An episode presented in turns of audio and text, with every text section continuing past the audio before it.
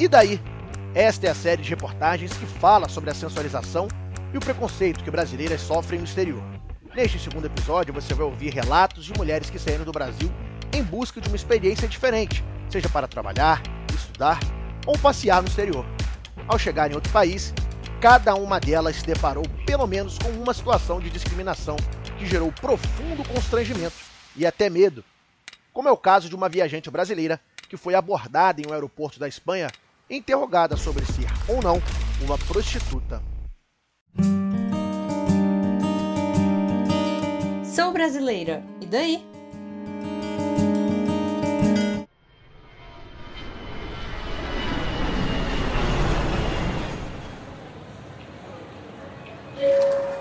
Imagine você estar viajando e sofrer um episódio de preconceito em pleno aeroporto. Nós estamos falando do que a jornalista Polly Marx passou ao embarcar do Brasil para a Espanha. Polly é uma mulher que sempre viaja sozinha. Pelos países por onde passou, já ouviu diversas piadas e comentários ofensivos sobre seu corpo e sua nacionalidade. Mas a situação mais impactante aconteceu em 2016. Polly estava indo para Portugal. Ela fez escala no aeroporto de Madrid, na Espanha, onde foi surpreendida por policiais que a levaram para uma sala restrita.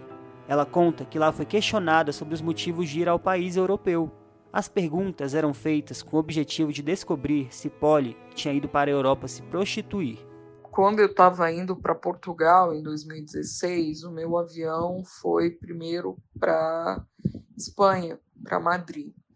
E no aeroporto de Madrid eu fui parada e eu tive que levada para a salinha e eu tive que responder diversas questões relacionadas a ser ou não uma prostituta.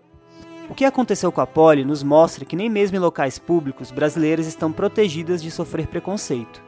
A Polly foi coagida e precisou explicar que o fato dela ser brasileira não significava que ela tinha ido para a Europa trabalhar com a prostituição para sair da situação, a jornalista conta que chegou a argumentar que uma de suas características físicas não correspondia ao padrão de sensualidade para esse tipo de profissão, já que os estrangeiros têm uma ideia fixa de que a brasileira é uma mulher morena com um corpo cheio de curvas, mas para os policiais espanhóis, os aspectos físicos da Polly não interessavam. Eu questionei eles assim, né, mesmo com medo, falando: "Olha, mas o meu corpo, o meu corpo é diferente, o meu corpo é gordo". E eles não se importavam com isso, sabe? Não, você é brasileira, você é brasileira. E me falaram isso algumas vezes. Eu mostrei a minha carta convite de quando eu estava indo para Portugal, que eu ia ficar hospedada na casa de uma amiga. Mostrei seguro saúde, mostrei a passagem de volta. E assim, eu fiquei uns 40 minutos tentando explicar que eu não era uma prostituta. Se para a Polly, que foi apenas passear em outro país, a situação chegou a tal ponto, para brasileiras que vivem no exterior, cenas de preconceito e assédio são constantes.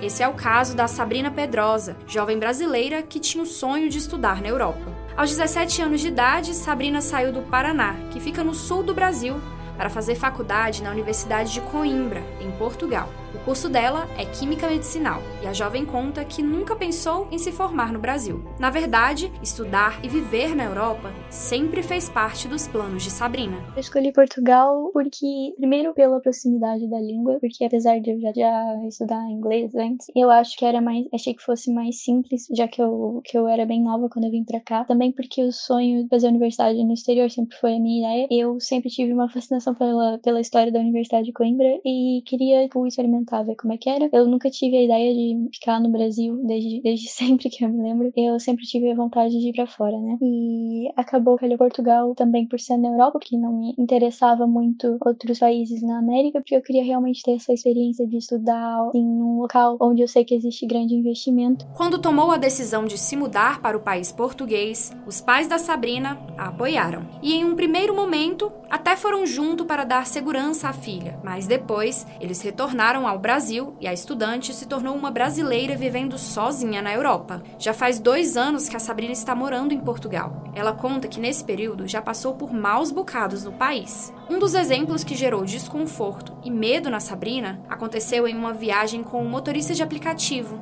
A jovem foi encontrar um grupo de amigos em um café da cidade de Coimbra, no percurso, em que ela estava sozinha com o motorista, ele começou a fazer perguntas sobre a nacionalidade e a vida amorosa da estudante. Ela conta que tudo começou por olhares através do retrovisor do carro.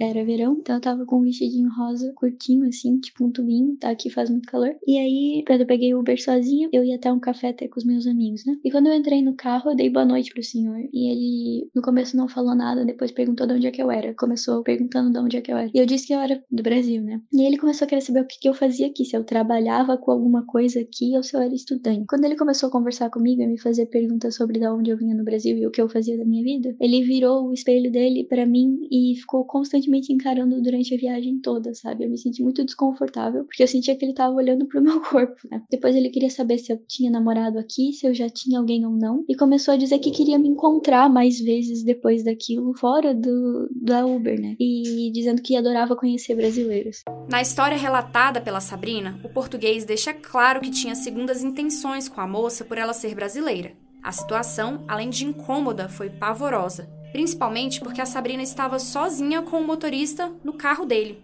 A estudante até chegou a reportar o acontecido para a empresa do aplicativo de viagens, mas o sujeito nem mesmo teve uma punição, o que gerou mais insegurança na jovem. O medo se potencializou ainda mais porque ela passou por um episódio parecido na academia em que se exercitava. Um homem começou a ser tão inconveniente com a moça que ela precisou sair do local e passou a fazer musculação em outra academia eu frequentava uma academia perto da minha casa e lá tinha um senhor, né? Ele começou a conversar comigo, ele achou que eu não fosse brasileira e começou a falar comigo em inglês, ele achava que eu era de outro país, não sei porquê. E aí, depois que eu disse que eu era brasileira, ele começou a se aproximar bem mais de mim e a fazer perguntas com relação à dança, se eu sabia dançar, se eu queria mostrar para ele. E começou todas as vezes que eu ia na academia, é, querer me ajudar com exercício. Começou meio que, a, também quando eu saía da academia, ele queria me acompanhar até em casa e ficava constantemente me perguntando sobre o que é que eu fazia aqui e por que é que eu tinha vindo tão novinha do Brasil para cá. Eu nunca respondi para ele e mudei de academia, porque eu não conseguia mais ir lá, eu tinha medo de estar lá. E mesmo a professora da academia vendo a situação, eu falei para ela que não estava confortável, mas ela disse que aquilo era normal. Nas duas situações que a Sabrina passou, os homens estrangeiros perguntaram uma coisa em comum para a brasileira: o motivo dela ter ido morar em Portugal. Aparentemente, eles esperavam que ela fosse uma garota de programa, mas a jovem foi para Coimbra fazer faculdade Assim como ela, outras brasileiras também migram com o objetivo de estudar em uma universidade renomada, fazer um curso de idioma ou crescer profissionalmente. Tem mulheres que saem do Brasil atrás do emprego dos sonhos, para abrir um negócio ou trabalhar com algo totalmente diferente do que fazia no Brasil. A antropóloga e socióloga Glaucia Assis, que tem experiência em estudar as questões relativas à imigração, diz que vários motivos levam essas mulheres a irem para o continente europeu Segundo ela, é importante ressaltar que ser garota de programa é só uma das opções. A maioria das brasileiras que vão para o exterior não estão no mercado do sexo, diferente do que parte dos estrangeiros pensam. Quando você vai ver as motivações para migrar, as mulheres migram em busca de uma vida melhor e migram para trabalhar, para estudar, migram para casar. A, a migração para trabalhar no mercado do sexo é uma migração em busca de trabalho. Parte desse preconceito que as mulheres enfrentam tem a ver com essa imagem das mulheres no mercado do sexo na Europa, mulheres brasileiras na, em Portugal, na Espanha ou na Itália. O mercado do sexo é um dos, dos mercados nos quais as mulheres se inserem, mas não é o, onde a maioria delas está. Dentre os os países que as brasileiras estão trabalhando se destacam Portugal e Irlanda, que concentram a maior parte de imigrantes brasileiros empregados na Europa. Segundo a Associação Brasileira de Consultoria e Assessoria em Comércio Exterior, na Europa, as mulheres atuam principalmente como babás e cuidadoras de idosos. Nessas oportunidades, os estrangeiros preferem contratar mulheres, de acordo com a professora e pesquisadora da Universidade do Estado de Santa Catarina, Glaucia Assis. No caso da Europa, desde meados dos anos 90, já há um processo de incremento da participação das mulheres nos fluxos migratórios. Por quê? Porque na Europa há uma demanda por trabalho de, no setor de cuidados, né? sejam ah, cuidadoras de idosos, sejam eh, cuidadoras de crianças, no sul de Santa Catarina, na década no final dos anos 90, tinha anúncio no jornal é, procurando enfermeiras, é, mulheres com experiência na área de saúde para trabalhar na Itália no cuidado de idosos. Isso a gente chama de um mercado segregado por gênero. Apesar da Europa ser um destino muito procurado por brasileiros que desejam viver fora do Brasil, é nos Estados Unidos que reside a maioria dos brasileiros que moram no exterior. São mais de 1 milhão e 400 mil morando no país norte-americano, de acordo com dados divulgados pelo Itamaraty em 2019. A migração para os Estados Unidos é forte desde os anos 80, década marcada pelo fim da ditadura no Brasil e por uma crise econômica. Os brasileiros desempregados foram procurar oportunidade em países desenvolvidos, como o Japão. Um dos motivos da escolha do país foi a relação migratória entre Brasil e Japão, que existia desde o início do século XX. O acordo entre os países previa que brasileiros descendentes de japoneses pudessem migrar para trabalhar de forma legal no Japão. Por conta dessa facilidade de entrada no território, pela alta nas vagas de emprego, o país reuniu cerca de 302 mil imigrantes brasileiros até o ano de 2005, segundo dados do Ministério da Justiça. Atualmente, há brasileiros por vários cantos do mundo, e o curioso é que mais da metade dos emigrantes são mulheres. O último censo demográfico, feito em 2010, registrou que existem 53,8% de mulheres morando fora do Brasil, contra 47,3% de homens. Uma dessas brasileiras é a enfermeira Rebeca Leteia, que é expatriada. Uma pessoa expatriada é aquela que trabalha em uma organização internacional, que presta serviços pelo mundo. Por causa do emprego, é comum que esses trabalhadores sejam transferidos diversas vezes de um país para o outro. Além do Brasil, a Rebeca já morou em Trindade e Tobago, Tajiquistão,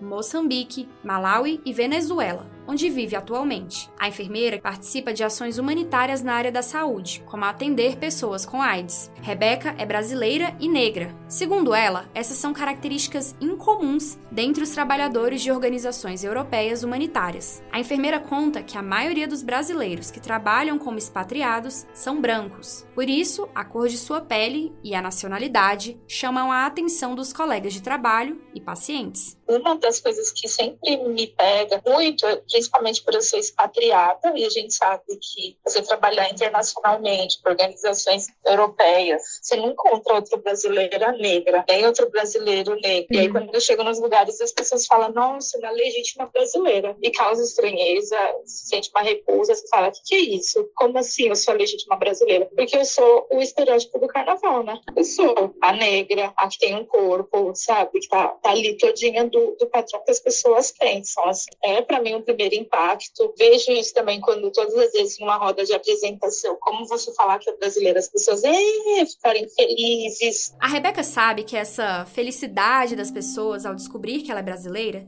está carregada de segundas intenções, até mesmo no ambiente de trabalho. A enfermeira diz que isso fica ainda mais claro quando os homens chegam a convidar ela de forma direta para fazer sexo. Dos pedidos né, que a gente recebe, de, de realmente já ser proposto diretamente: eu quero ter sexo com você. É meu sonho é ter um sexo com uma brasileira. Na Ásia Central, tipo, as pessoas me mostravam: olha esse vídeo, tipo, era vídeo é, explícito de sexo. A negritude da Rebeca é um fator a mais para que ela seja sexualizada no exterior. É que negras, mulatas e índias brasileiras apresentam características que os estrangeiros gostam.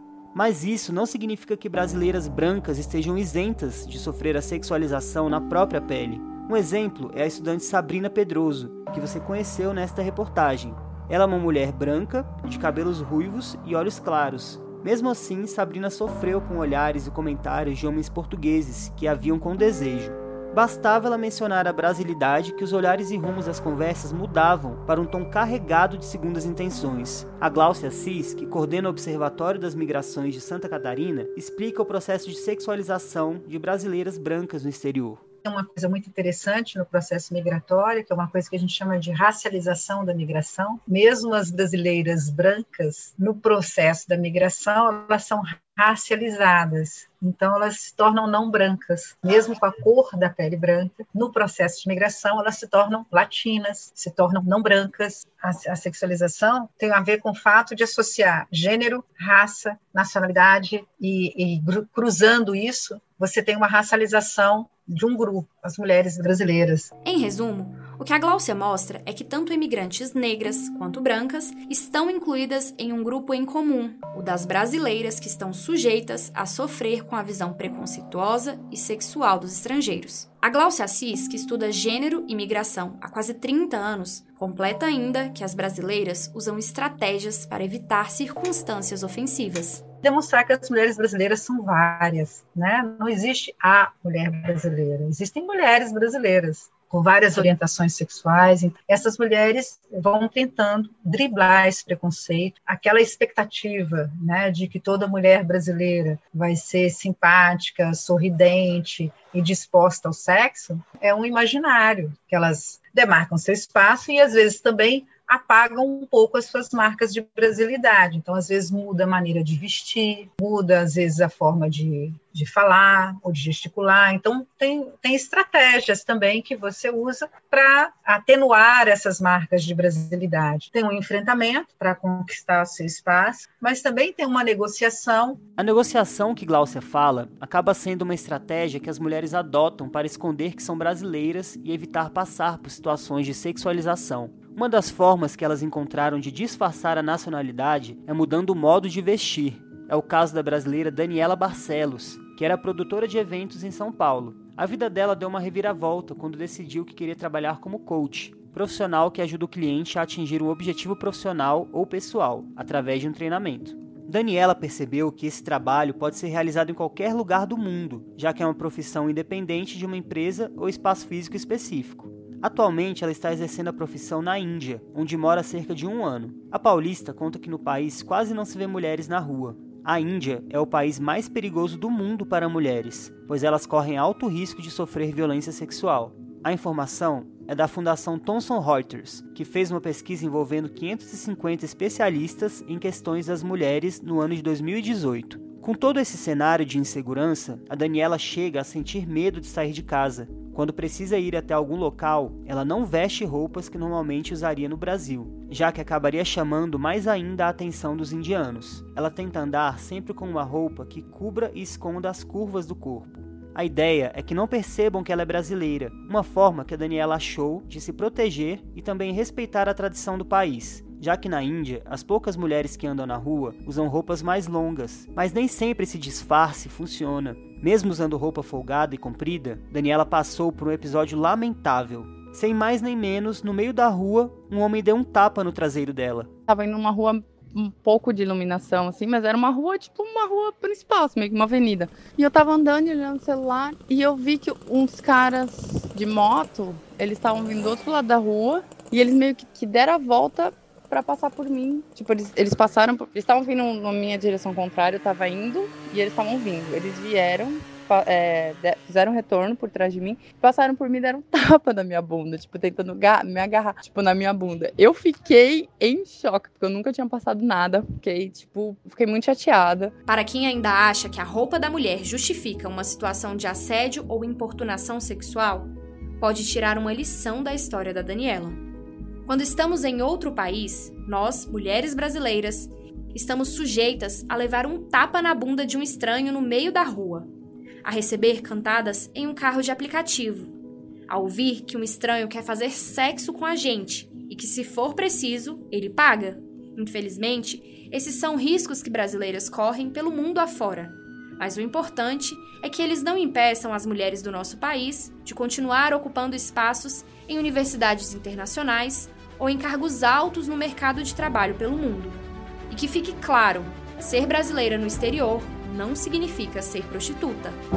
Eu sou jornalista. Eu vim para Portugal para estudar, né, para fazer faculdade. Eu moro atualmente em Coimbra e estudo na Universidade de Coimbra uh, Química Medicinal. É o meu curso. Eu sou nômade digital, então na verdade eu não moro, não tenho lugar fixo para morar. Estou morando na Índia, propositalmente também, porque dessa forma eu poderia trabalhar online de qualquer lugar que eu estivesse. Trabalho como enfermeira, controladora de infecção, atuo em ações humanitárias ao redor do Brasil e do mundo. Neste episódio da série Sou Brasileira e Daí, você ouviu histórias de mulheres que foram sozinhas para o exterior com a finalidade de trabalhar, estudar ou simplesmente passear, mas enfrentaram situações de preconceito, sensualização e até assédio. Nós vimos ainda que em outros países as brasileiras são lembradas pelo mercado do sexo e tratadas como garotas de programa. E é nesse assunto que vamos nos aprofundar no próximo episódio. Você vai ver que por trás da prostituição de brasileiras pode existir um crime grave, o tráfico internacional de pessoas. Não perca! Sou brasileira, e daí?